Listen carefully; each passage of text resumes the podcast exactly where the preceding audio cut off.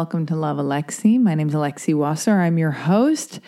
This is my podcast, and my guest today is Dr. Pat Allen. Dr. Pat Allen is a relationship expert.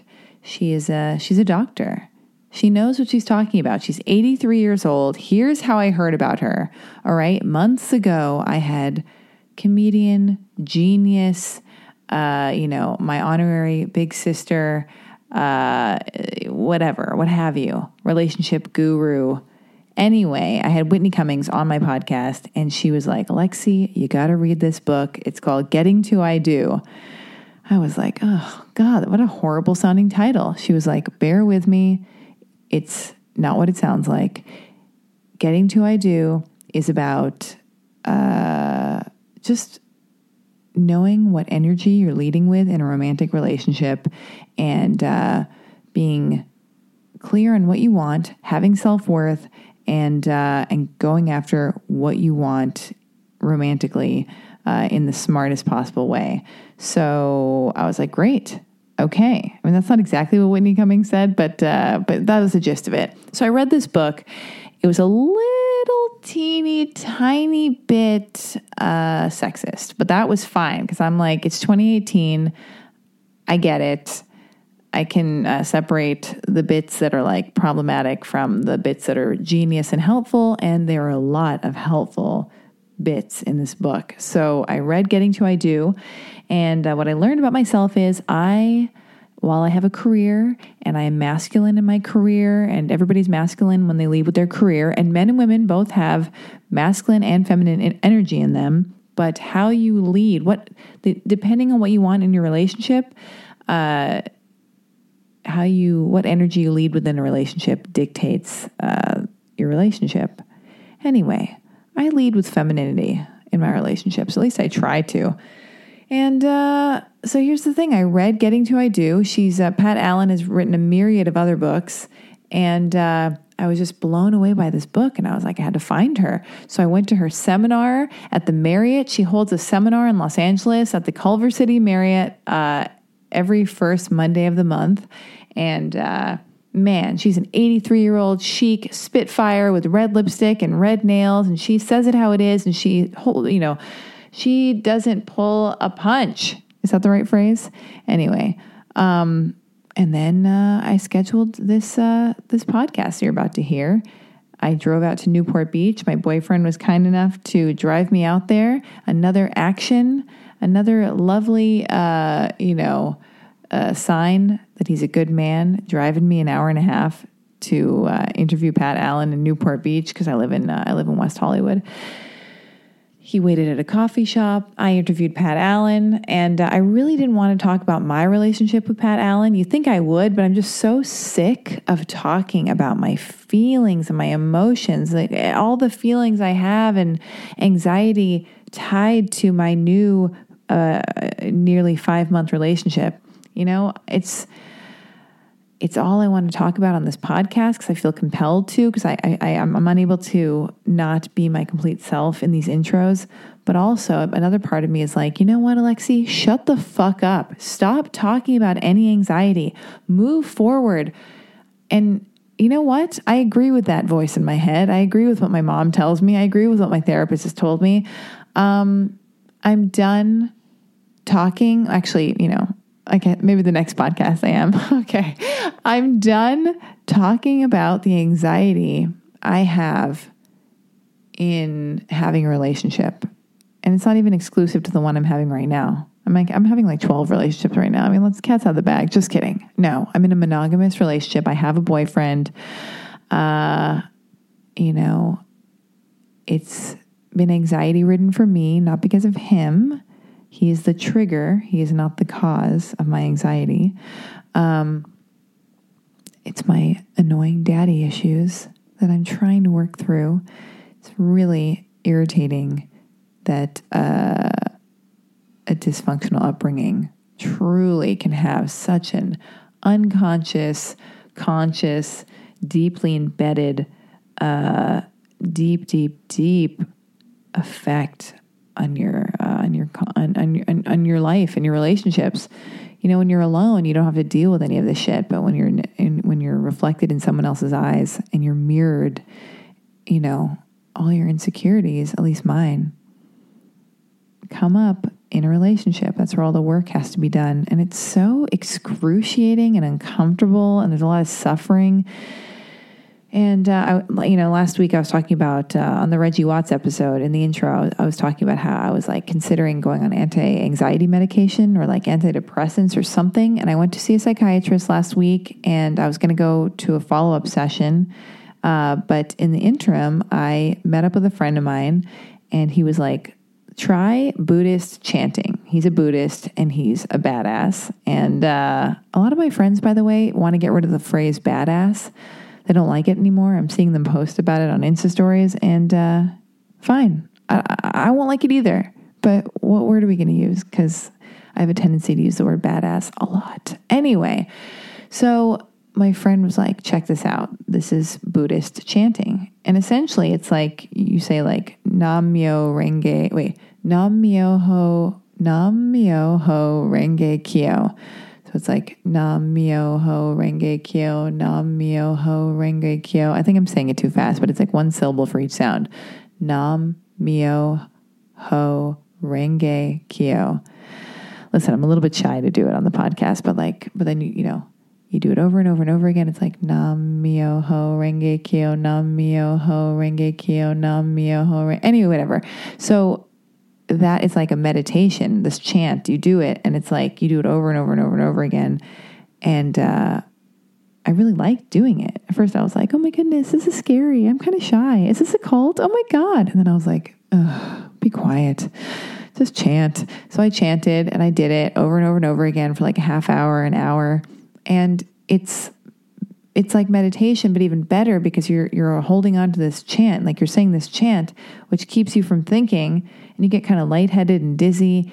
But the vibration of the chant like grounds you. You know, the vibration of it going through your body just makes you uh, tethered to yourself. I believe I may have said this last week, but um, so I enjoyed that. So I thought, you know what, I really don't.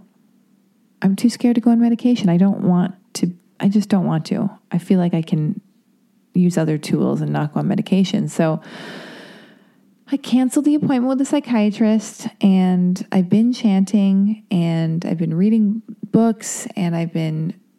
Here's the new phase I'm in. And this is very vulnerable to say.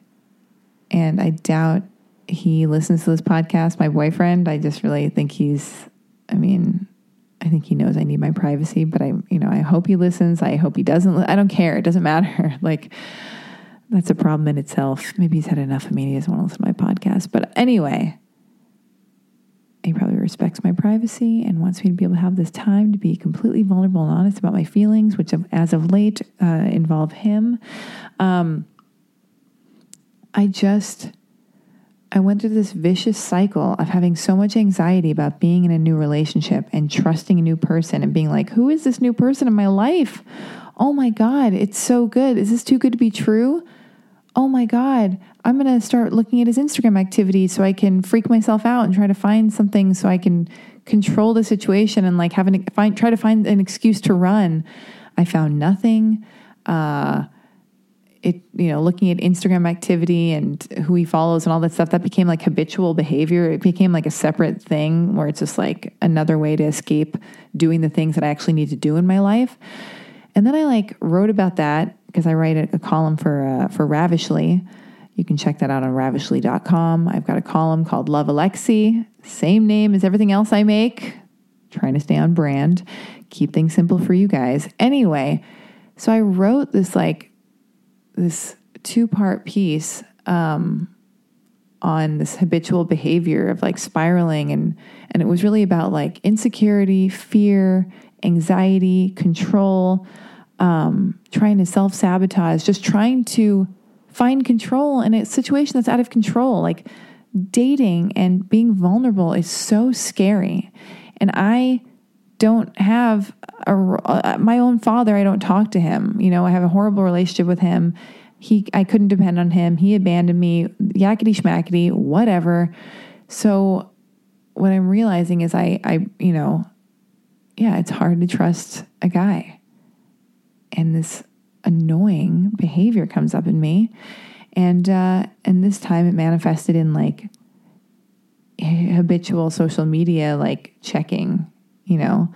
I've never and I will never go through a boyfriend's email, his Instagram DMs, his texts, never. I have never done that. I never will do that. All right, I don't do that.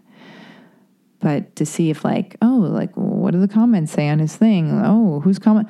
So boring. So I, I, I got involved in that for a little bit, and that was just you know again, it's more a way for me to like. It was more a way for me to like escape reaching my full potential and doing all the shit I need to do for myself and my life, you know, in, in, a, in a way, like all this anxiety about the relationship wasn't about me and my relationship. It was about like me not,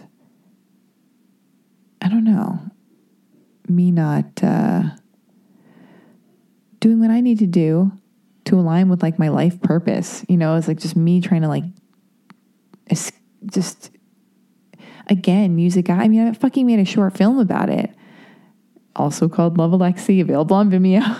and it's so funny because like my codependent behavior like it's like very amplified in the short film but it's like oh my god i didn't even know that the short film i was making was about codependence i didn't even know the message that i literally say in the narration that it's easier to hide in someone else and putting all your attention on someone else than face my own life i actually said that in the narration in the voiceover of my own short film that I wrote, directed, and starred in. And it's like two years later, and I'm like, oh, wait, oh, I do that. How weird. Oh, I do that? So, anyway, so now I'm like just trying to get back to myself, like the where I'm at this week. Now, I'm not saying all my fear and insecurity and vulnerabilities and, you know, control stuff and and wanting to be control, you know, wanting to control in an out of control situation. Um, I'm not saying all that's gone. It doesn't go away overnight. And it's only been like, you know, I've been with this person for five months and this behavior has kind of been around. I've been, been acting like this for about two and a half months. Um, with a lot of, with a lot of beautiful, great days and a lot of like unnecessary, spirals and suffering and lashing out on other days. Um, but I'm still in this relationship. So, where I'm at this week, though, is, you know, part of me is like, uh, the shame factor of like, oh no, is it totally different than how it was at the beginning of the first like eight weeks of the relationship? Did I ruin it? Oh my God, does he look at me differently? Will we ever get like, is he exhausted by me?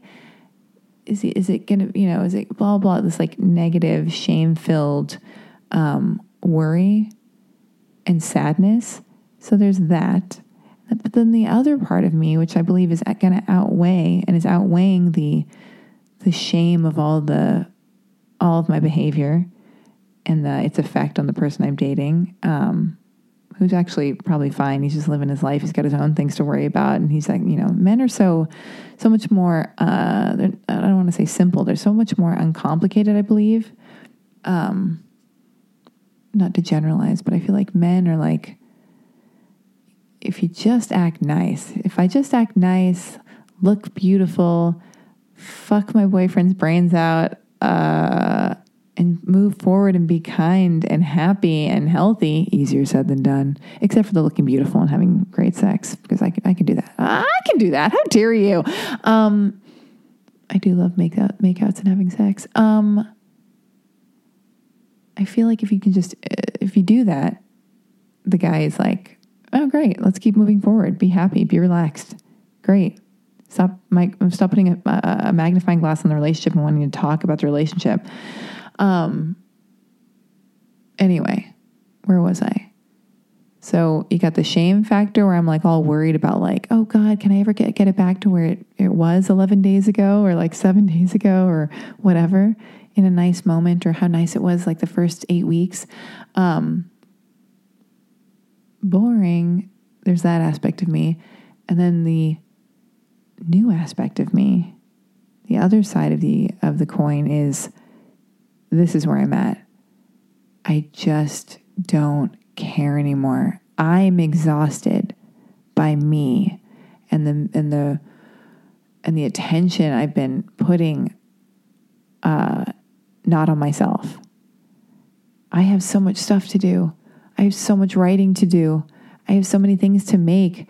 I have, I'm like, I actually have a long list of things I need to do. And at the top of that list, I've got a writing deadline for this project of this thing that I'm going to make.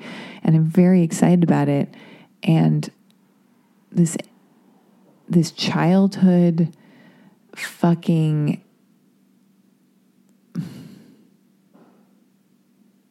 oh my god my neighbor is doing dishes at like midnight it's so annoying they're so loud this person is so loud i'm not that loud recording my podcast intro anyway I'm annoyed by the severity and depth of my childhood wounds. It's so annoying because uh, it's just like so hard to get a wrangle on. And I'm so self aware. That's the weird thing. That's the weirdest thing about me. I'm completely self aware of my behavior and what's happening. And like, I, you know, I have like a healer I'm going to, Maxine Dillon, who was a guest on my podcast. And I went to the psychiatrist. I, have gone to a therapist.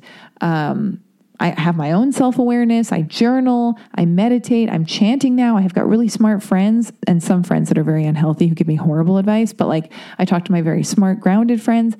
And it's like, what I need to do is get a wrangle and a hold on, a hold of this wounded little girl who like lives inside me and I'm like letting her whenever I lash out or get defensive or feel like the need to be vigilant in every situation with my boyfriend if he says something or looks at me a certain way or there's silence or he doesn't do something that he did like he would have the, right in the beginning when he was wooing me blah blah blah even though he's wonderful still. Anyway I lash out with like the childhood version of me that's like hysterical that like feels out of control and I'm leading with this little child, and I've got to be like, no, I'm the adult. Stop doing that.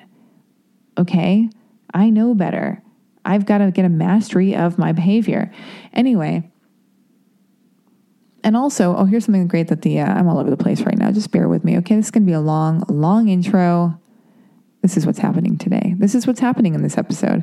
Um, oh my God, this, the dishes that my neighbor is doing is just too much. Anyway, I'm highly caffeinated at midnight. I meant to put this podcast out yesterday, but I really wanted to meditate on what I was going to say. And then I tried to, and then now this is what's happening. So, um, I can't not, wait, I cannot not be brutally honest in these intros. Will this be the demise of my relationship? I hope not. I need to just be with somebody who can accept me. Anyway, um, but at some point I do need to shut the fuck up and move forward. And that's where I'm headed to. But I'm going to keep going. My energy healer that I'm going to, Maxine Dillon, who is giving me six sessions. Uh, you know, we've had two so far. She tells me that my vigilance and my reactivity and my, you know, defensiveness in situations is actually not a bad thing and that it's probably helped me and saved my life in a lot of situations. But what's happening now is I don't need to be that way with everybody and I don't need to be that way with with the man in my life right now.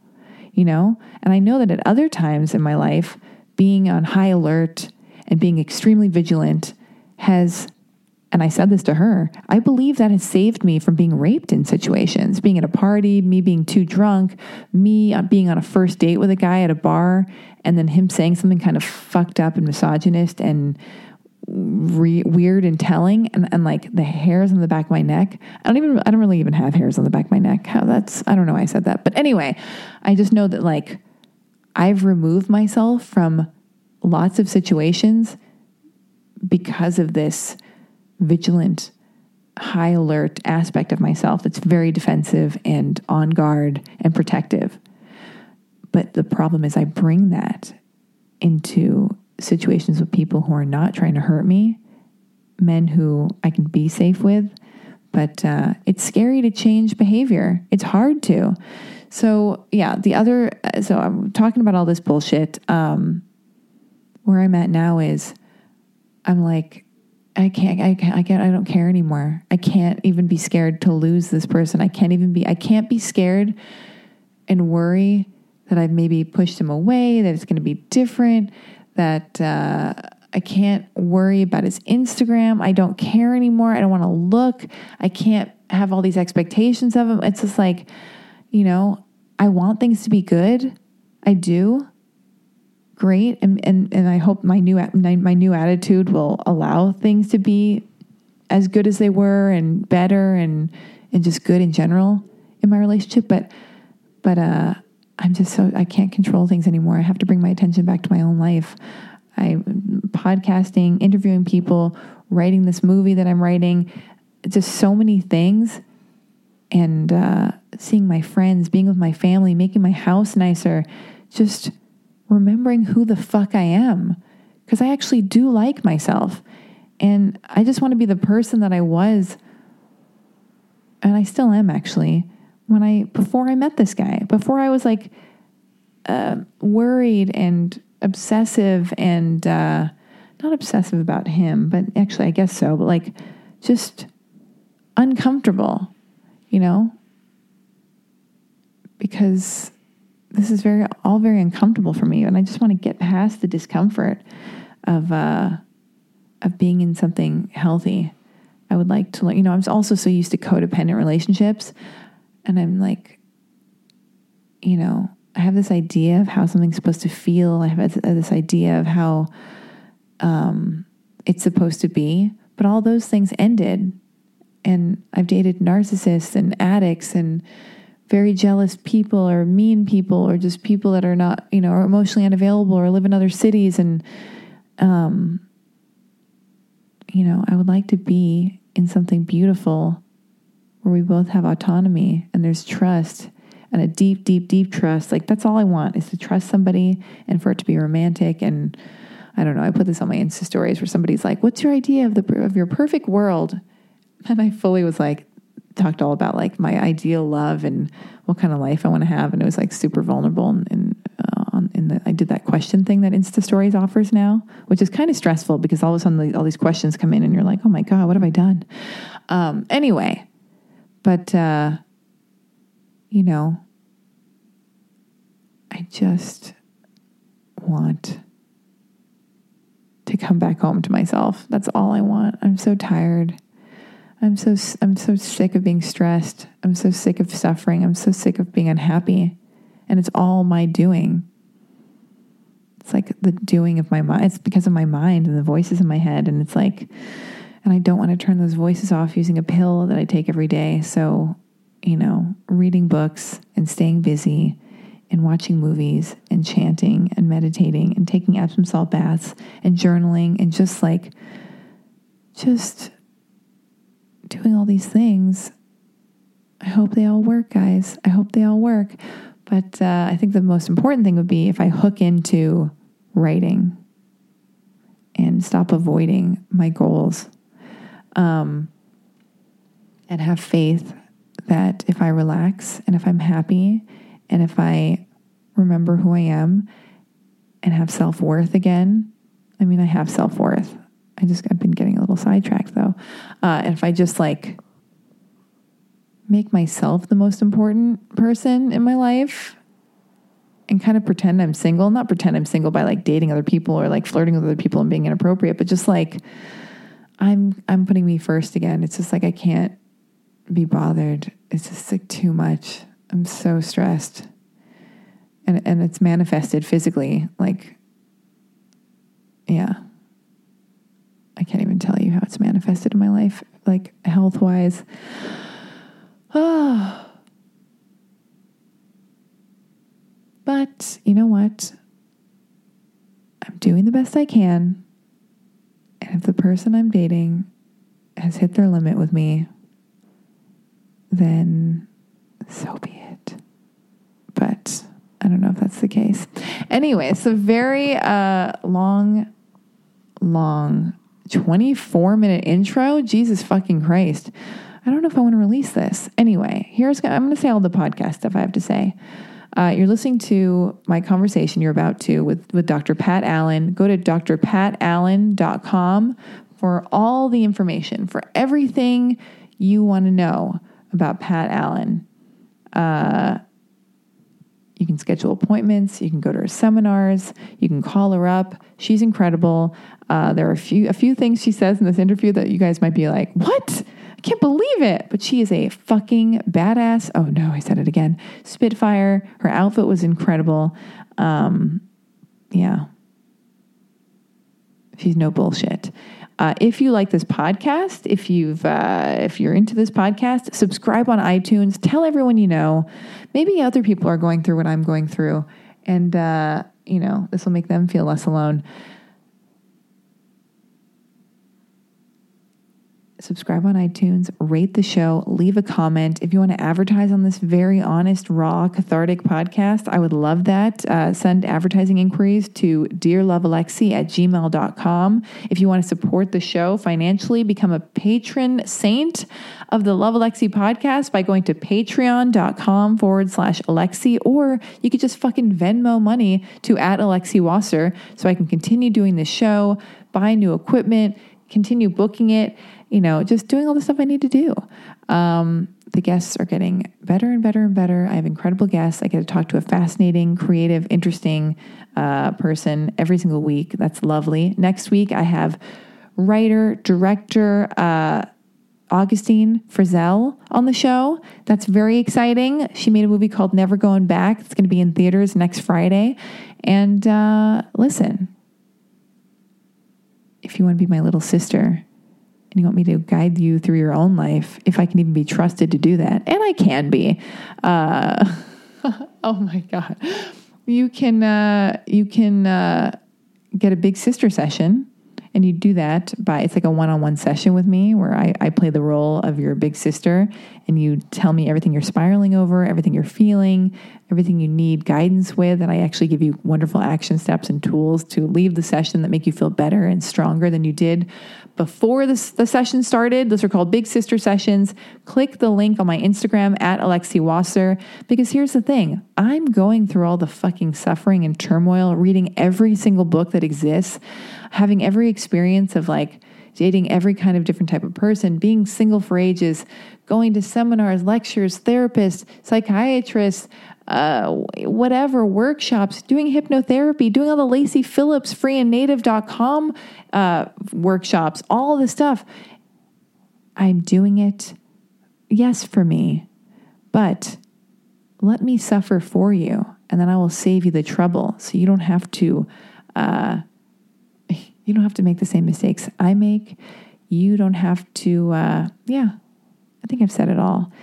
That is what I have to say. Thank you for listening to this podcast. I hope you enjoy not only this rant, but I hope uh, you enjoy my conversation with Dr. Pat Allen. Testing one, two, three. All right, we are recording. We're gearing up for the podcast. Pat Allen is putting on her lipstick. I did the same thing before I got here. It's very exciting. Oh my goodness. I'm way too excited about this. This is crazy. That's good. Yeah. Okay. All right, so there is your microphone. And I'm going to video you. Is that all right? Sure. I am so lucky. I'm here with Dr. Pat Allen. Say hello to the world. You're on my Instagram. Hello. Hello. Is this is this the best day of our lives or what? We're going to talk about relationships, feelings, and love, and I'm going to try to wring you dry and get all your knowledge. Um, all right. Let's see. We'll put this junk away. Living our life. Um, okay. So I read your book. Um, I read Which one? I read Getting to I Do, There's another one, Staying Married and Loving It. Staying There's Married. another one just came out. It's called A Man's World, A Woman's Universe. Oh wow, it just came out. Just came out. And by the way, just because my microphones aren't the best and I don't want to miss a beat of anything you say, I want to keep this mic. Okay. I know this is, it's like we're in a TV show in the 70s or something. Sure. Yeah. It's okay. It's okay. anyway, Yes. conversational rape. The truth about men will set you free, but first it'll piss you off. This is another book? These are all books. Oh my God, how many books in total have you written? Mm, probably about six. About six. I mean, that's a whole other podcast episode talking about, uh, Once you write one, the day you get the box full of your published books, you change. What happens inside you? You go from a singular human being to a world human being. Is it addictive? No, I will serve one or millions. Yeah. Doesn't matter.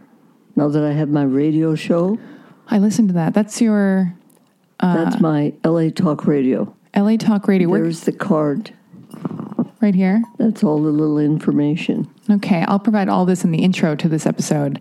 Super. Um, And I went to that. So I went to that at the Marriott in Culver City. That's very good. yeah, it was. I ran into one of my friends. My friend Eric was there. Mm-hmm. He's actually had private sessions with you. And before we started recording, when I told you that I listened, that I read "Getting to I Do," you were like, "People hate it. They say it's so square." They hated it because it was so square, so science, yeah. so unromantic. And tell everybody who maybe has never read the book, uh, what is your philosophy in it? Like, what is, uh, you know, give them an idea of what they can expect from that book. Uh, what you can expect is to learn the power of words. Beware of your thoughts. See that plaque on the board? Yeah. This is a Hindu Upanishad, a mantra. Beware of your thoughts, for they become words. Beware of your words, they become habits. Beware of your habits, they become your character.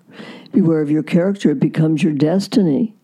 At making money at, for the uh, bank, being healthy, 90% of all illness is psychological, Oh, really? and it triggers the body. Yeah. Do you see? I'm healthier at 83 than I was at 35. What changed? What shifted? I changed. How'd Remember, change is the scariest thing in the world. Napoleon Hill wrote a wonderful book. When he wrote Think and Grow Rich, he also wrote Be Out, Outwitting the Devil. You know what the devil is? What? The fear of change. Do you know if you win a, the lottery, now it's mega millions, 450, 50 million, whatever. Yeah. If you win the lottery or you go bankrupt, your body goes upside down because of the fear of change. Yeah. So, what I do is I help control the major communication system used by words. You see, Einstein said, everything is energy, everything.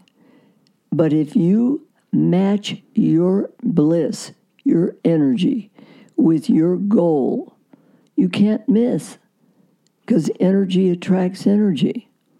So, how do you do that? You do that by changing your words from intimidation, seduction, into negotiation. I'm a transactional analyst. Eric Berne took Sigmund Freud and said, Sigmund, too complicated. I want the words that an eight year old could understand. Yeah. Now, for this, naturally, he was thrown, thrown out of the Psychoanalytic Association. And he created, first, he started a poker party, then it grew into the International Transactional Analysis Association, which is worldwide. I am a certified transactional analyst. I help people use the quantum mechanics of words to impact the quantum physical energy of yin and yang. Chinese physics. Yeah. We women have yin bodies. We're built to receive the smallest cell, the sperm cell, and turn it into a five pound baby Yeah. quantum physics. So I control the same thing that parents control, or orphanages, or wherever the kid is put into. Whoever controls language controls. So I teach people how to negotiate. How do you parlay this into relationships? Because you know, I, I, going to getting to I do because that's I'm just going to make it personal because that's how, that's how I relate to it. I'm in a relationship. I've been in a relationship for about four four to five months.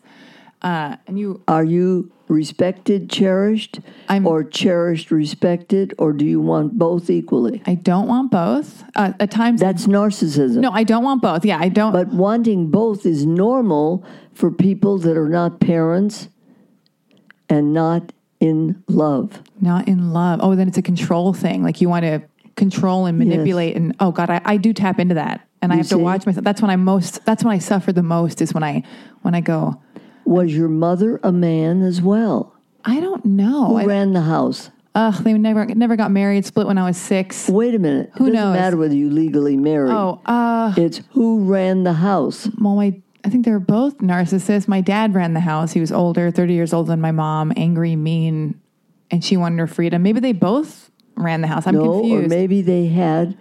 Uh, he was in love with a daughter-like woman because he was a father-like man. Maybe. God, I don't even know. I'm trying to. I'm, I'm, I barely figured out my Do own Do you have any siblings? I have a half brother that I never talked to. Did he belong to your mom or your dad? My dad. your dad. Yeah. And so, did your dad show him how to be a man? No, he like disowned him at like uh, 12 years old. It's a totally dysfunctional, which is why I have abandonment issues in my own life, my father, and I bring that into dating men. I want to be cherished. So, I want you to understand your mother was the important parent for your father. That's Freud's work. Did your mother respect your brother? Um, he was never. My half brother was never in the house with my mom. Well, then, did he did he have a mom somewhere else? Uh, yes, Did she respect him, or did she cherish him, or did she ignore him? my half brother. Yeah. Oh, I don't know. My family's so fucked up. It's just so fuck. I don't even talk to him. My my half brother and I. That side of the family Is he so, married? I don't even know. I don't I think got so. it. So it's so fucked. It's just so messed I up. I understand that. But But did your dad like your mother as a man? he he loved her. He cherished her. He adored her. But loving and cherishing her means that maybe he loved her to the point where he gave up his manhood. oh boy. Maybe so. I think he was just so rigid. She had to get away from from him because he was so controlling and angry. So He she had to get away from it in himself. She, my mother, had to get away from him, or else she would have died. She was so. Did she split from him? She left. She left him because he just wanted to tell her how to dress, what to do. He hated her. He had. He has his own mom Therefore, issues. your dad was a man and your mother was a man, and that's equality. And what am I? But then? equality in loving relationships destroys it. I think, I think, I want, I want, I feel, I feel, I don't want, I don't want. Yeah. Is great for single people. They can be narcissistic up the wall. But people that are mated or married or parents or children yeah. are not equal. They're into competition for power in being respected for their brains or being cherished for their feelings and their physicality. So See, oh, men have yang bodies. yeah. Their bodies are built to penetrate, carry, do bigger, whatever. But they have the most feminine souls, the anima. They do. Men do. Men have Mm-hmm. Men. feelings. I used to think men never had feelings, and now I'm learning they do. Keep going. No, Yeah. Carl Jung's wife wrote Anima Animus. The soul of a woman is called the animus. That's Latin for male love. The soul of a man is anima. When you're in a relationship, you're four people. Yeah. Now, with your boyfriend, are you going for respect from him or cherishing? Cherishing. I'm in my feminine energy. He is the masculine. You recognize that now that you've read the book, Getting to I Do. Yes. Okay, that's what I wrote it for. But do you understand? For powerhouse women, my book is Get Off It, Lady, or You Can't Be Cherished. Get off it the, to other people who read. That's what your book is saying No, to people. it's Get Off It, woman. If you want to be respected, you have to find a wuss to mate with. oh, I, I don't want that. See, I Did you ever have them? did I have a wuss? Yeah, Um, yeah, and I don't like it. I know, but you got them because you were in your head. I'm still in my head now with this masculine man who's also British, by the way. So he's Okay, so he's see in America, men abandon their kids more than they do in other parts of the world. where they take responsibility for being a parent. Yeah. Okay. But in our country, women abandon their feminine. Yeah. The biggest problem with our Me Too moment movement is it's I'm a boy, me too. Oh. Well, the Me Too thing, though. Is for victimization. well, But remember what the victimization was. Yes, I let you do it because I wanted the job. Do you see? yeah. But I do. I've seen examples of that too. But I just have to say it because this will be very controversial when people hear. I know that. I, I do have to say this bit. The aspect, the main aspect of the Me Too movement that I that I enjoy and relate to is is uh, being in situations where you're cornered, you're alone with the guy. Nobody else knows or uh, that this is happening, and it usually only happens between a man and a woman, where a man tries to rape you or do something, and you walk away from the situation having been sexually assaulted or not, going, "Was it me? Did I do this? Did I deserve this? Oh my god!" Feeling the shame, and then just taking on and internalizing it, and feeling guilty and take, taking on the responsibility, even though that person was an aggressor, and then the world. The world saying, telling all their stories made other women go, That happened to you too? Oh my goodness, me too. I thought I was asking for it. Oh fuck, I put it on me. So that's that's what I love about it because it, I know it. But in my room, there's an additional one that I'm finding happening. yeah, What's happening today is I've got girls calling me because I do phone therapy. yeah, I have girls calling me and they're saying, My guys are not my not, my guy is not calling me anymore. Men are becoming afraid of women's power. Not their potency, their power. Good men always are gentlemen. yeah. But too often, powerful women see that as weak. And they think that men that do that are wusses. Our little bitches. Yes, that's Yeah. exactly right. Yeah. So I am having business coming to me based on men becoming women now. Yeah. It is a bizarre, completely topsy turvy time. Yeah. And I and that's why I think your your book is so wonderful. And I've been given I'm, um, the book is very accurate, it's so accurate. but it's built on ancient cultural issues. Yeah, and me saying I love it, people hear the title, they go, they're like, Oh, Alexi, you like a book called Getting to I Do? And I go, Oh my God. Okay, listen. You know that William Morrow, who published the books, William Morrow couldn't figure out what to name it. So the director of the company at that time, and I don't know, remember his name, he hand he made a pledge to give a couple thousand bucks to somebody in William Morrow who could name the book. yeah. Nobody came up, so he named it. Oh, really? He named it Getting to I Do. Do you know what Getting to I Do is called in German? It's, it's translated into different languages. I heard you say it at the seminar. Tell me again. I know. Yeah. In the German language, getting is a process which is feminine. The German language, you got it or you don't got it. Yeah, you, you aren't getting to it. You can't get to it. Yeah. So my book in German is called No Man for One Night. No man for one night. Because you're aiming towards a man forever, right? Yes. Yeah. That's see what I incredible. mean? Yes, I do. It's hilarious. Yeah. But that's what happened to it in Germany. Yeah. Well, when these people give me grief, these millennials, these youngsters, or whoever they are, who you know are like getting to I do and make you make it. The book makes it seem like you're getting clobbered over the. You're going to clob a guy over the head and drag him to the altar, and I go, no, no, no. It's about mask. I mean, you know this. You wrote it. Yes. You live it. This is your world. Yes, About mask, is. masculine and feminine energy. How we all have it. We're all both. We're all both. And then now, and, and now is, is the, this, now more than ever, your book and everything you talk about and teach is so important because as men and women, and especially women, we have all the options. It's almost, it's way more confusing and everything's so topsy turvy with the all the most these. confusing thing in the universe is freedom. Yeah, there are too many options. I mean, it's great that there are, but as far as navigating a relationship, But it also needs mindfulness.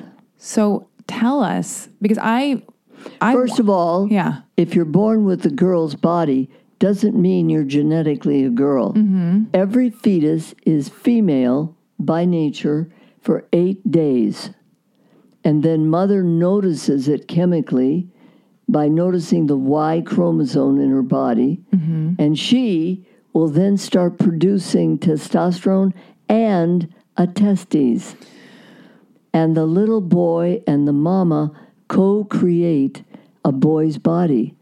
But what if she doesn't give him enough testosterone? Oh, He's between female and fem- and male. That's Jenner. yeah. That's oh oh. Uh, what's his name? Ev- Caitlyn right. Jenner. Yeah, yeah. Everybody is both male and female. Do you know what a cortisone hypoplasic adrenalized female is? What's that? That's a girl whose mother inadvertently, probably because there was a twin in the uterus that died, and the fetus contaminated the uterus, Jesus. and the little girl picked up some Y, and it impacted her brain and her gonads. You've met women that you knew were not women. Yeah. That's a cortisone hypoplasic adrenalized female. She is hyper between sexuality. Yeah. Do you see what I'm saying? Yeah, I do. Um, So Don't confuse me human- more. Every human being is somewhat male and somewhat female. well, reading your book, you're talking about how you know in our in my career life, you know, I'm coming your- yeah. in my career. I lead with my I, I lead with my masculinity. as- Everybody is a male, but men carry it in their bodies. The men that are men that got enough testosterone, and women carry it in their souls. Our biggest weapon is no. is saying no. Yep, that's the big one. That's what I teach. Oh, and to, and also what I love that you teach is that you teach your, you teach uh, women to love themselves first. Totally. love themselves more so they can stand in what they want and be grounded in themselves. Mostly, women get what they want by knowing what they don't want. And that makes that idea that no is a negative word. That's not true. It's power. The secret is not accurate. yeah. No for a woman is yes to her feel good and do good. Yeah. Well, my goodness. Well, so in my uh, in my relationship, I I, I you know I, I turn off the masculinity. I, when I go have my date, I'm in my feminine. Yes, you're He- receptive, available to receive, and respecting him, forgiving, protecting, and cherishing. He's he asks me on dates. He picks me up. He pays for dinner. It's cozy. He he's British. I've never met a man before who said all he wants me to do. He wants me to be happy. That's he wants right. If he's happy, happy wife, happy life. he says that he goes. If you're happy, I'm happy. That's the way it is. I can't believe it's so. It's so easy. It's actually freaks no, it's me as out. easy as the yellow line in America stay on the right side, and the yellow line in England stay on the left side. Yeah. Because if you cross the line, you die. Oh my goodness. I barely understand that because it's just simple. I know. The secret of truth is it's always simple. It's so simple. Complexity is obfuscation, which is confusion. Yeah. Well, bringing all my abandon, not to make this completely about me, but for a tiny bit, and then we'll go back to everything uh, else. But Yes. with all my abandonment issues and my daddy not saying I love you and him Your mom and dad had things to do besides raise you. Well, I'm bringing that. So I'm used to dating narcissists and addicts, and all of a sudden I've made this great choice. I've attracted this man into my life. He's calm, he's quiet, he's sim. He, all he wants me to do is relax. If you're relaxed, I'm relaxed. Right. If I'm having a mental, you know, and I'm very neurotic and talk a lot, and he's very quiet, we've attracted each other, whatever. And uh, yeah, a lot of the beginning of it has been, or, or three months on when, when the realness Relationships, as far as I can view, three months, first three months are very perfect. You're doing what the old book says, you're doing what Pat Allen says, you're just not you. You're being your best, right? The second three months, the old you comes out. But Yeah. the old you is scripted. See, one of the things that Eric Berne did was he said that our mothers, our churches, our governments, our cults, our whatever, script us into a system that we go to therapy to work our way out of. It's just old habit, habitual It's- nature. language habits in particular, Yeah.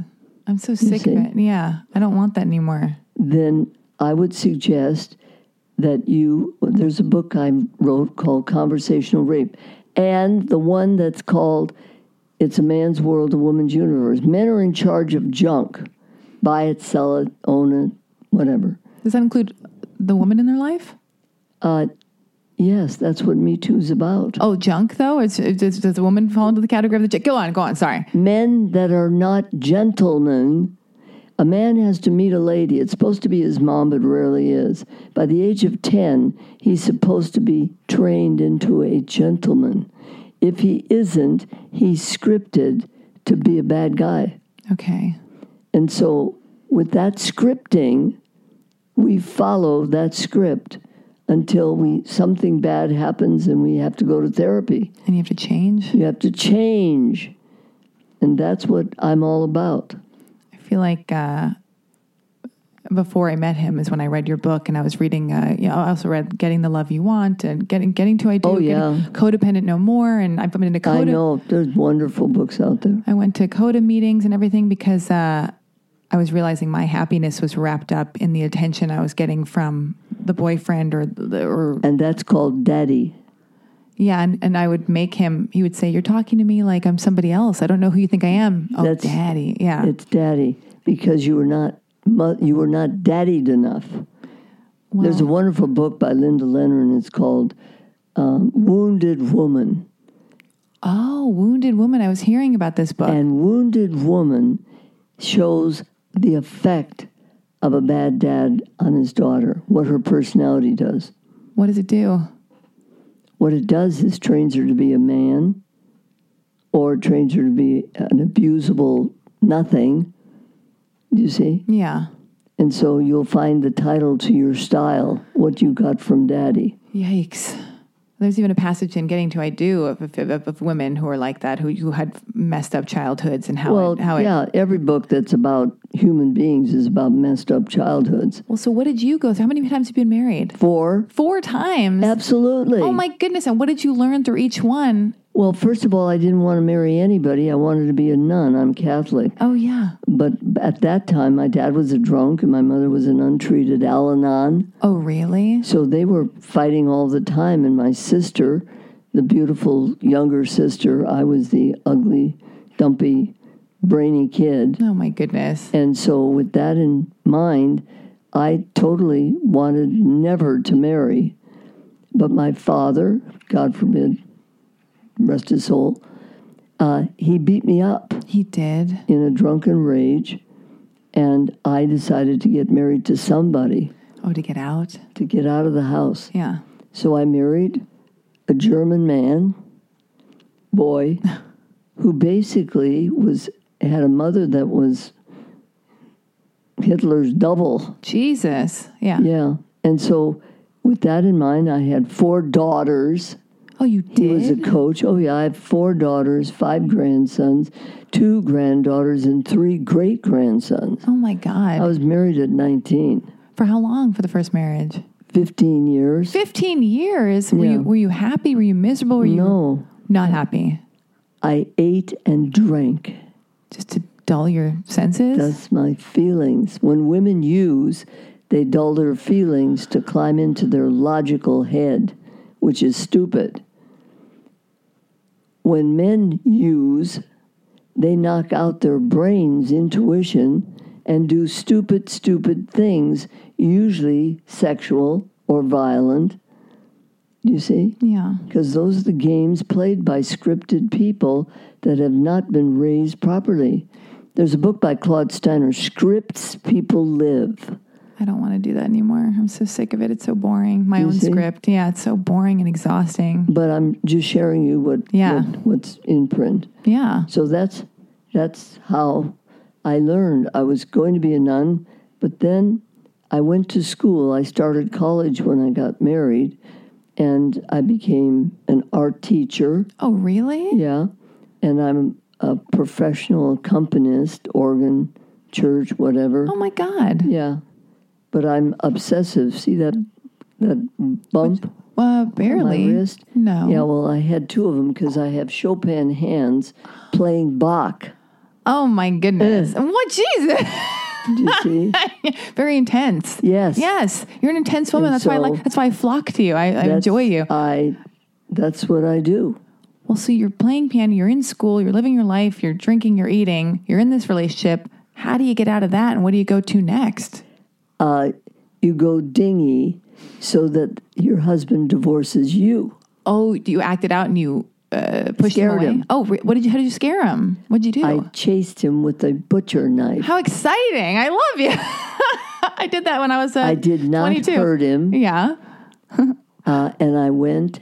I kept going to school, Cal State Fullerton. Kelsey, Oh, you were born here, No, I was born in Iowa. Iowa. Okay, but you went to Cal we came out here. We moved out here from Iowa, and uh, eventually switched my master's degree at Cal State Fullerton to uh, therapy under Marilyn Bates, David Keirsey, who did the Myers Briggs Oh, temperament test, which is wonderful to find out what your core personality is. what are you?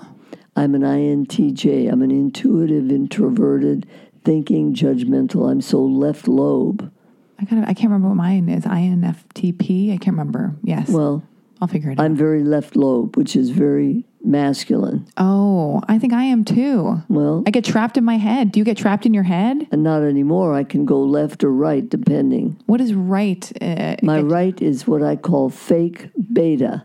I play retarded blonde. I have to start just where you go. Thank you. That's right. Oh, I'm having such a nice. See, I would like to do that, but I feel like such a faker, and I feel like I have to be honest all the time with my boyfriend. no, dear. If you were honest, you wouldn't have lipstick on.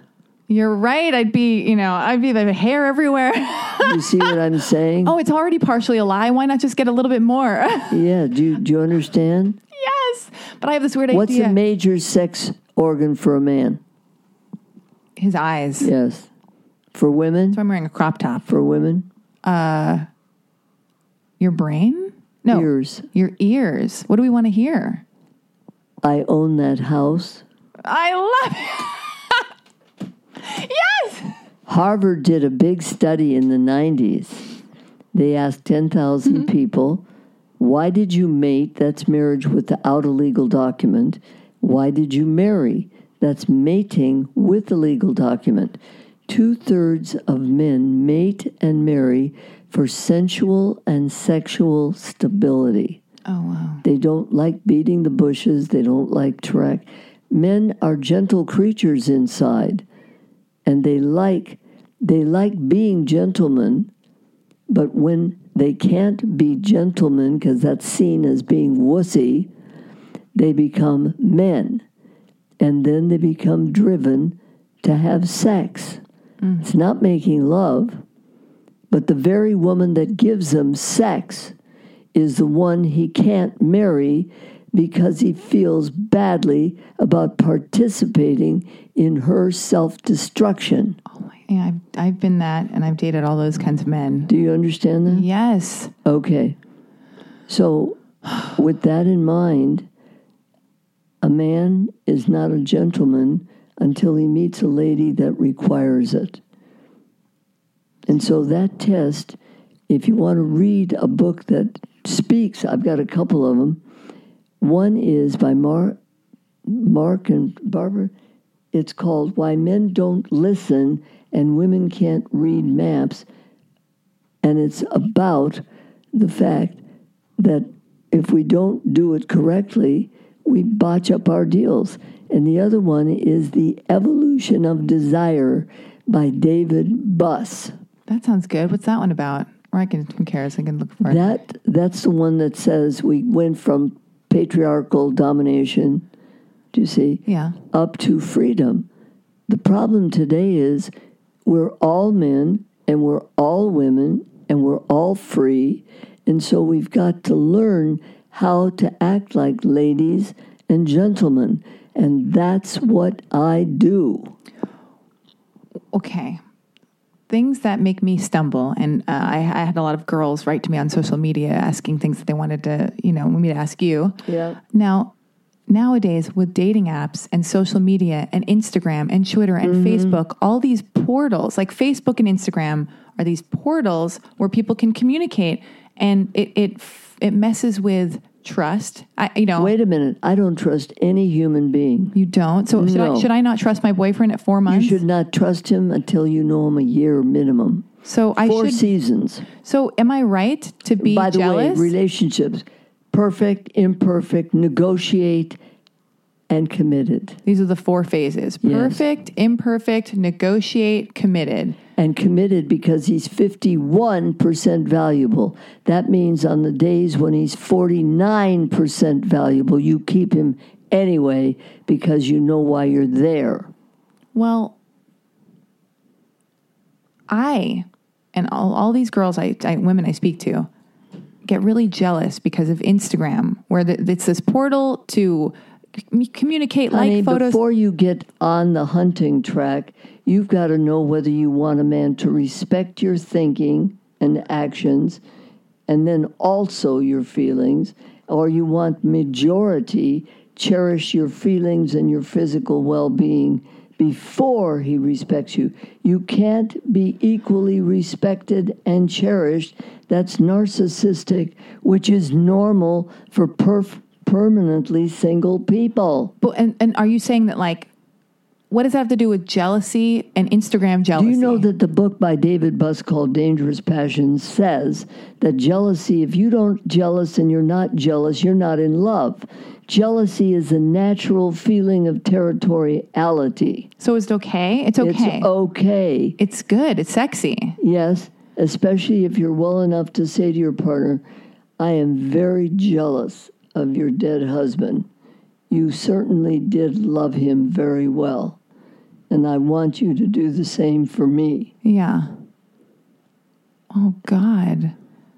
But what if you start fights all the time because of and and go searching? Jealousy that's territorial and projects negativity will destroy the relationship. Oh, so there are two different types of jealousy. Explain this because this is something I run into in all my friends because because of 2018 and social media and the future.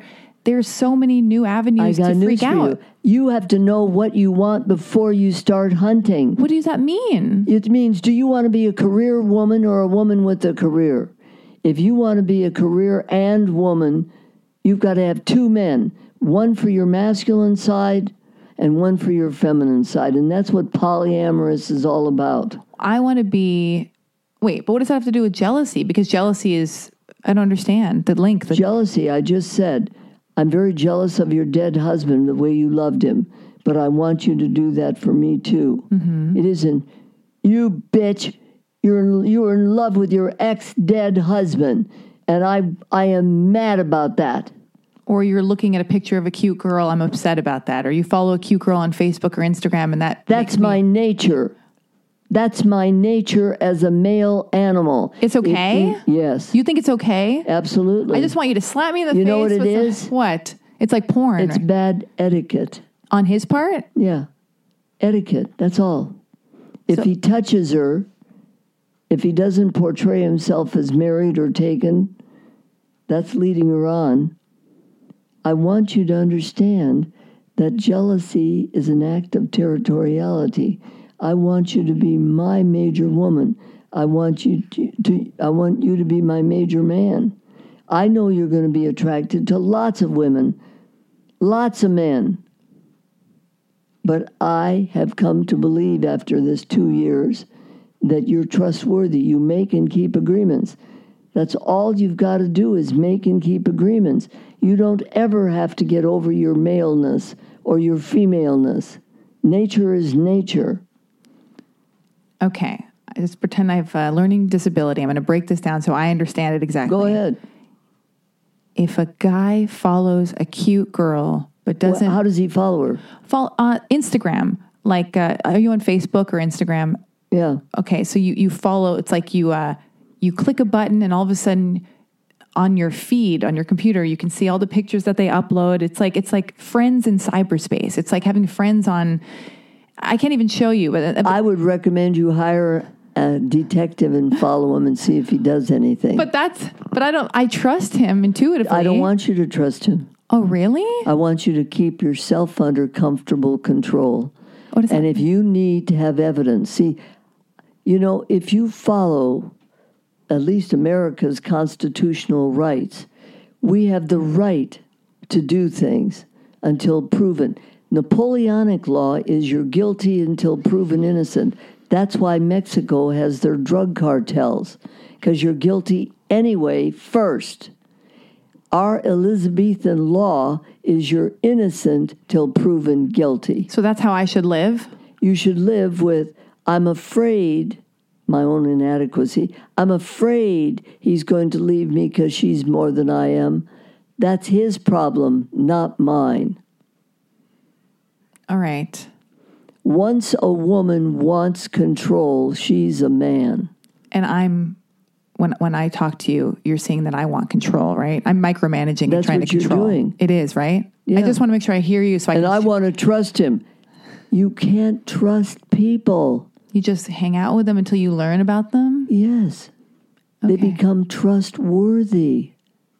Raise your right hand, Alexi. Okay. I promise, I promise on my honor, on my honor to respect the man I love, to respect the man I love even when even when I think I'm smarter even when I think I'm smarter. and I think I could do it better. and I think I could do it better. Furthermore, Furthermore, I promise I promise to keep my masculine yang mouth shut to keep my masculine yang mouth shut unless unless I have to call a doctor, unless I have to call a doctor, a lawyer, a lawyer, or a therapist. or a therapist. All right. A doctor, lawyer, or the cops, police. Doctor, lawyer, or the police. That's right. If you have evidence to be able to call a doctor, he cut you. If you have evidence that he used your name in a contract, you need a lawyer. Hmm. If you caught him robbing a bank or doing it or molesting your kid, call the police. Yeah. If you don't have the evidence to call a doctor, a lawyer, or or the police, you don't have the evidence that proves that your fear of inadequacy and unworthiness Are justified. are just feelings. That's my daddy issue bullshit. Yeah. You have to trust the person. Just like there was porn before there was social media, or or men can look at women walking down the street. But if he's not getting her number and calling her, See the movie Quest for Fire. Quest for Fire. It is with Netflix. It's a great movie about mankind going from Neanderthal all the way up to talking monkeys. okay. We're all in progress. We're all in. Pro- yeah, I think it's. It's. But don't I'm terrified. trust people. Don't trust people. See, I, okay. Don't trust them. Take a risk on them and see how they make and keep agreements. The only way you know you love yourself or anybody else are the commitments you're willing to make and keep. But I don't believe hearsay evidence. I want evidence that I can take to a doctor, a lawyer, or the police. and you are not in favor of checking someone's phone, emails, or getting into their personal stuff because that makes you a crazy masculine micromanager, right? But I am for you hiring a detective. Okay. A lot of people are emailing me about this or DMing me about this on social media Wait a minute, I'm telling you, "Oh yeah, get evidence. But you can be your own detective now by getting somebody's. Pho- Everybody's secrets are in their phone, and phones are driving people You crazy know nowadays. something? Yeah, Do you want to know something? tell me. I want to know everything. By doing it yourself, you're the one that's screwed. Because you're doing it based on feelings. Of my own inadequacy. Yes. When you hire somebody to be the detective, to watch that person, to check on the phones, to no human being has the skills of a professional cop, detective, doctor. Oh, so you're actually telling me I should hire a private detective for real? Yeah, no, I, what do you think I'm saying? Oh my God, that, I just didn't even know that they exist still. And, and how Are you call- kidding? That's incredible. So you think I should hire a private detective on my boyfriend now? No, I think if you're afraid that you can't trust your guts, do you have fear that he's unfaithful? Have you picked up that from your family script? My family script. I got news for you. Then you believe that if you don't spy on him, do you understand? As soon as you spy on him, he knows you've you've n- named him untrustworthy. and that's not sexy for him. That's not good. it's like, okay, I've not done any of those things. I've not checked his phone. Because you th- you feel secure. You have said and spoken about him that your instincts. Women follow their neurotransmitters: dopamine, norepinephrine, and serotonin. We follow our feelings. That's why we can't have intercourse early because we fall in bondage to them chemically, which nullifies those instincts. But if you don't have intercourse with him until you believe he's trustworthy, then you're not going to hire a police, a cop, or a lawyer. I waited six weeks to have sex with him because of you. Honey, waiting six weeks is not what instinct is. Just to get to know him. Okay, instinct wise. Instincts are you feel comfortable that he is trustworthy. He is very trustworthy. I do know that. You feel comfortable. Yes. His intuition. Do you know they have hmm. 21 one separate genes on their sperm cells that are there to enhance their intuition? oh, really? A man can psych out a woman and meet her on the corner when she meets her lover. so they are just as in tune. Yeah. No, More so. Differently. Differently. Their intuition. A man goes with intuition. Yeah. A woman goes with, and neurotransmitters are in the gut. yeah. Neurotransmitters are instinct. When a woman honors her instinct, she's following her feelings. When a man follows his intuition, he's going with his logic. Yeah. Oh my! What did you learn in this in your second marriage? And who is this person? And how has it evolved to your boyfriend now? Now you have a you have a, you said you had a younger boyfriend. 65, He's sixty five and you're eighty three. yes, This is incredible. And is this is this the happiest relationship you've ever been in? yes, very best one. I'll show you his picture. Please do, and tell me why it works better and how you're different. Uh, for number one thing, he brought his gold digger wives to my seminars 40, 30 years ago. He did. Yeah. Yeah. I've done this for 47 years. I know. Don't let me fuck this up with this man. I want to marry him. He's great. Oh my God. Oh God.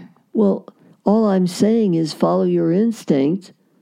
And get out, get all the crazy out of your brain. All the crazy is residual noise from my childhood and my habitual. your scripting. yeah. Well, that's what I'm saying. That doesn't mean it's real. Oh, but it's- if you believe it's real, hire somebody to prove it. I don't believe it's real. He's wonderful. I just need to. He was what? I, I don't believe it's real. I think he's wonderful. I just need to. uh Then why don't you follow your instinct until he proves to be fallible? I will do that. But you know what's so interesting? While you look for that photo of your boyfriend, Yes. Um, I'm doing it. I'll find it. what I'm what I'm noticing is, and tell me if it's true. Relationships are. I was sitting having breakfast with him the other day, and I went, "Wow, is this it? Just two people coexisting happily together?" Oh my god! Oh, he's taller than you too. No. Oh no, A couple, just a little bit. he is. You guys are such a cute couple. I know. You guys look so happy together. we are happy What is the secret? How are you so happy? because we both make it. Thank you. He doesn't know it. Well, he knows it. he picked up enough of my stuff 30 years ago, right? Yeah. But his eyes picked these beautiful women that were gold diggers. Oh. And he divorced them and blah, blah, and he went off and bought apartment buildings. In other words, he was a therapist and then he switched to a moneymaker. Okay? I used to be an organist and now I'm a therapist. You know what I mean? Yeah. We change, we do things. Yeah.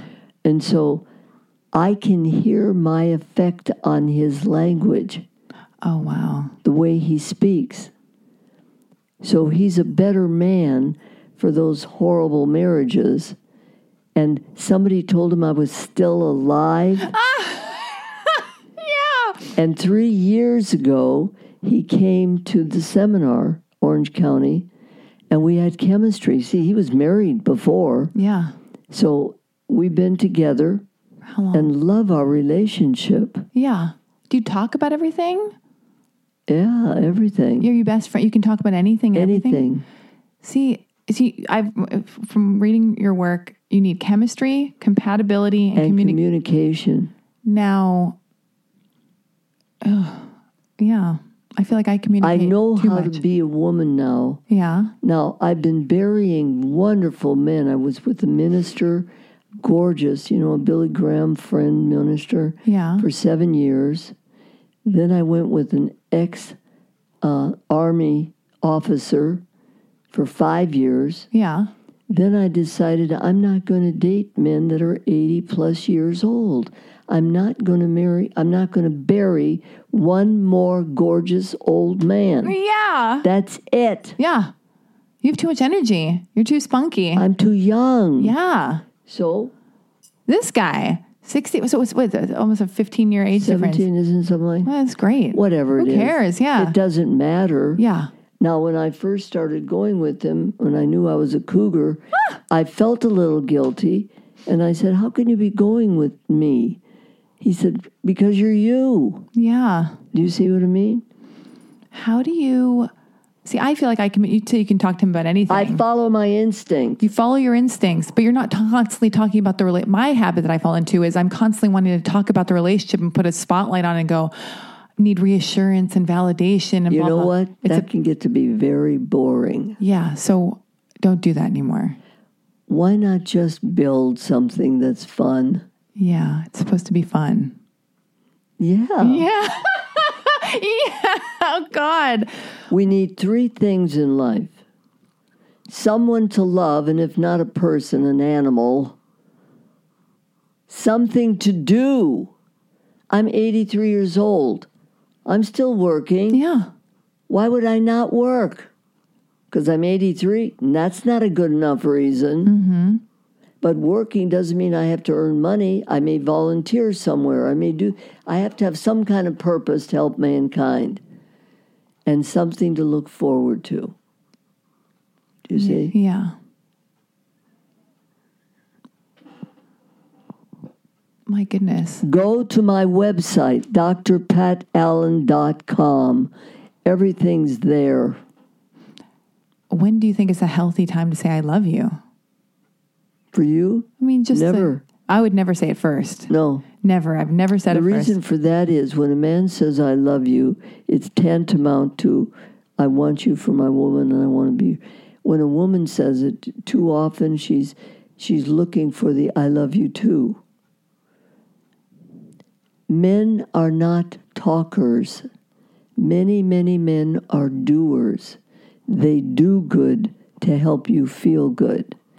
And the ones that often use loving words are con men. I'm so glad you're saying this What do you mean? It's the truth. well, that's helpful for me and all my listeners because we're so conditioned. We want uh, immediate gratification with the You've words. been and, scripted to believe that right handed men have smaller corpus callosums, bridges between the two lobes in the brain.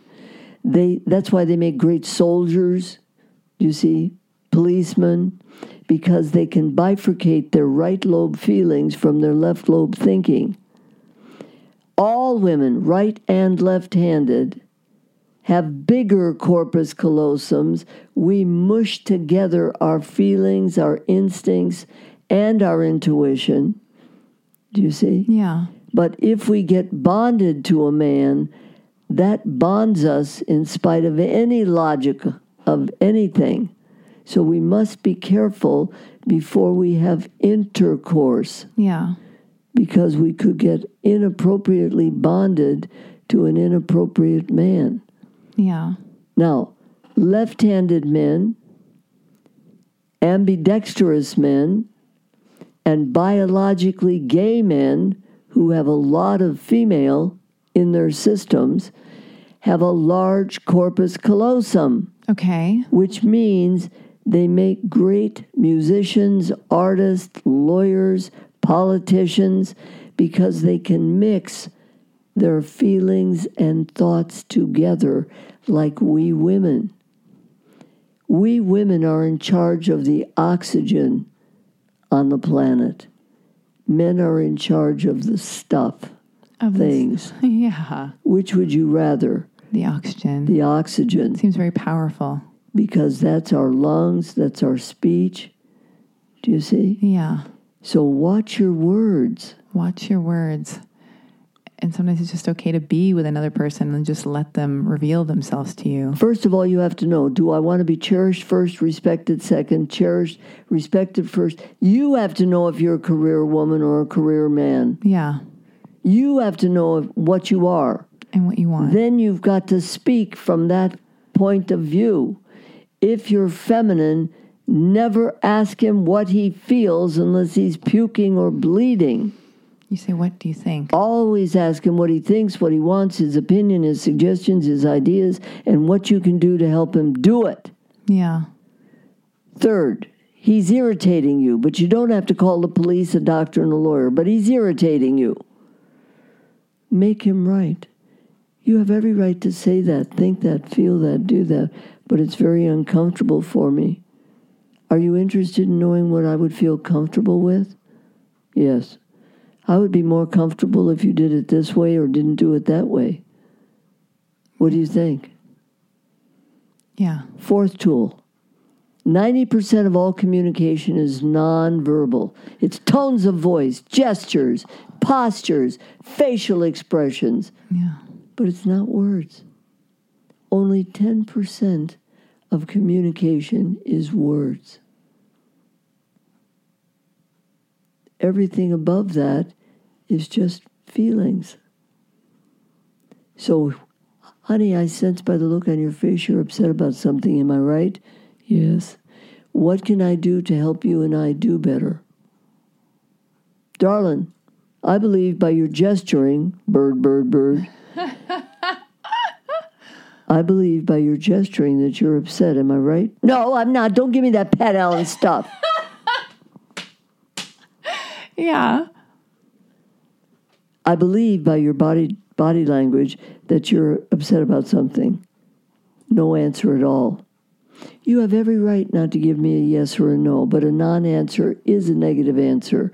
What can I do to help you and I do better? Or what can I do to help us feel better? That's speaking to a feminine person, whether it's a man or a woman. I have no problem with women being men. I have no problem with men being women. 18% of our new families are headed up by men staying home. Have you seen Robert De Niro's movie, oh, where Remember that? The intern. Intern? I did not see it, but I heard you talk about it at the, the Marriott. That's a movie about a man being an intern to a young female executive while her husband's home taking care of their kid. yeah. Well, I want to be What do you want to be? in my fem. I'm in my in my feminine in my rela- romantic relationships. I want I want to be a woman. I want to be a woman with a career. with a career. I want to be a woman with a career, and and I just I guess um, control issues and overthinking and past history and my script makes me. And it's not even him. It's not about him. It's about my father. And I'll think, I haven't given you the fifth tool. tell me the fifth tool. Tell Time out. Okay. This is one where you can't remember my name or the tools, the five tools I just put on here. Do you see? And you signal him, or he signals you. If you see a man do a timeout sign, ask him, What can I do to help us do better? Gentlemen, if you see a woman do a timeout sign like a referee, ask her, What can I do to help you and I feel better? How do you do this with a man who, like with my boyfriend, if I if I'm trying, there's no way he wouldn't go to. I'm sure he would not go to a therapist. We don't really need to. This is all my weird bullshit. Fine. But I'm into all of this communication, reading the books, doing. It seems like it's a primarily feminine thing to do. I know men go to your seminars. I know men read these books as well. But it's just in my personal relationship. So, what are you uh, talking about? So how do you incorporate this language and this this way of You don't incorporate it because it's only used on bad days. oh, it's only used, and it can only be, and I can just use it myself to navigate the bad days with the guy who's not reading your book as well. Yes. Like he doesn't have to We do all run the, the show. Remember, we've got the oxygen. We do run the show. If I've got the women, I've got the men. If I've got only the men, I have no one. You're so empowering. I didn't even realize. You just reminded me. Okay, now I get. So I have all. Wait, I have so much more power than I know. I actively give my power away. Dear, that's what Me Too's all about. I was so stupid, I said yes when I meant to say no. When you're in a relationship and you're primarily you're the feminine energy and you want it to be going a certain way or a certain speed, or you want the guy to say "I love you," or you want him to do this and You say to him, I have something I want to say to you that may be uncomfortable. When would it be convenient, sir, for you to listen to me? Today, hopefully. Then he would say, What? Okay? but you can't tell a man to how to. We didn't tell him. We asked him. You ask I have something that's sensitive and may be painful. When would it be convenient for you to hear me, if ever? But during the evolution of a relationship, you have, and if you're in your feminine energy and you want to be cherished, you have to go by his timeline, right? You have to give him the subject and you have to make it convenient. That's respect. But waiting to be proposed to or have a man say, I love you, that you have to be patient for, I right? got news for you. Never ask for more, better, different love, affection, time, or sex. That's what I'm looking for. Never. Okay, tell me why. Because when you get him to speak your way, he's a wuss. Thank you. Okay, good. Thank you for that reminder. I just read that in your book. And I know that I and a lot I struggle with that and a lot of girls I know I who are got like news for you.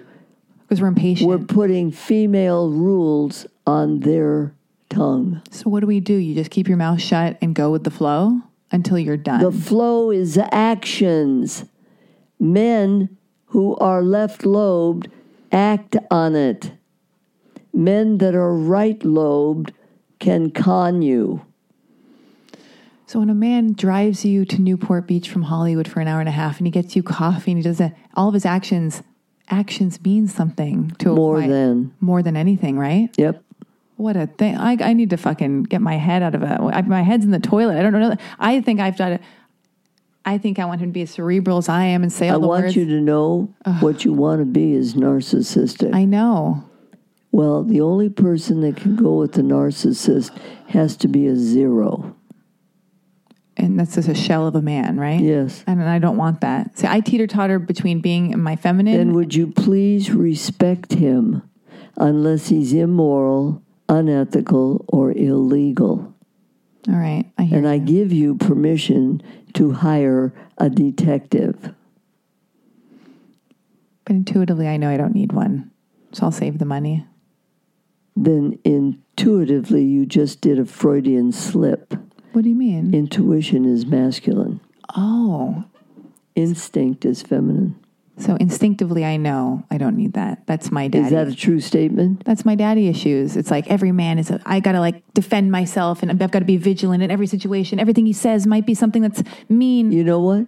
It could be true. Why don't you wait for evidence? So you're just happy and let it unfold and then wait for the evidence It's going to fall on your head. if it's there, right? Yeah. If it's isn't, isn't if it isn't there in a year, you've gone through four seasons. That's a good sign that you're with a trustworthy person. One year. Okay.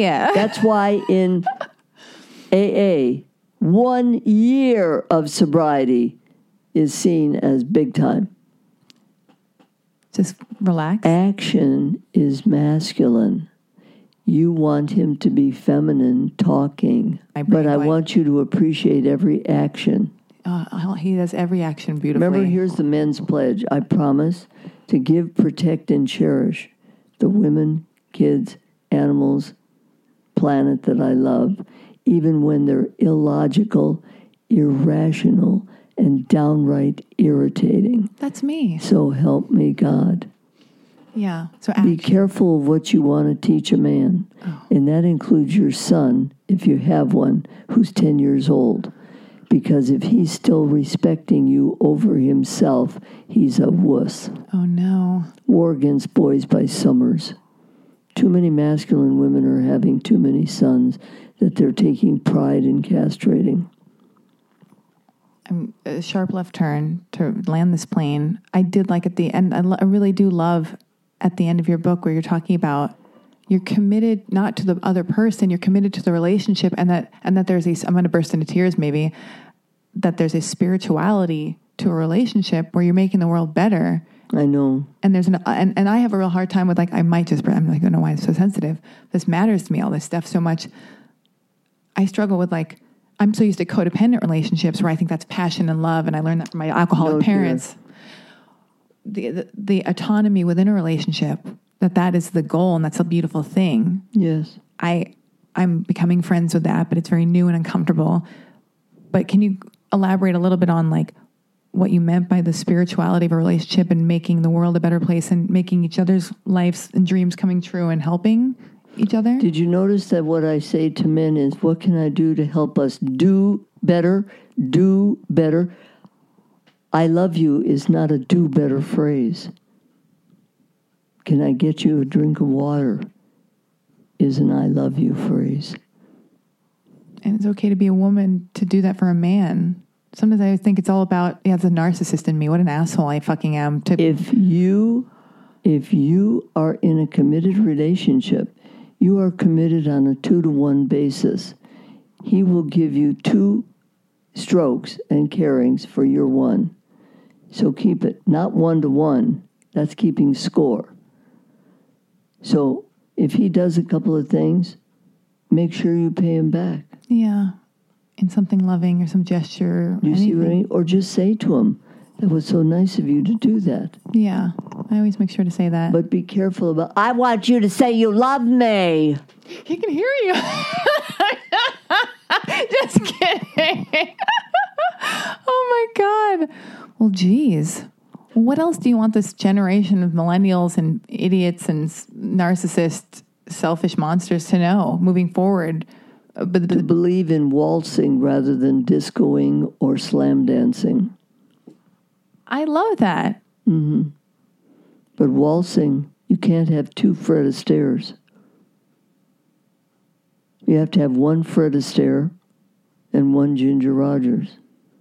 Discoing, you can't even tell who they're dancing with.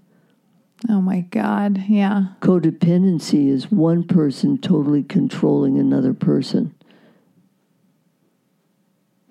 Sometimes they don't even want that control. You give it to them, right? Or they want their mummies back, so they ask for it.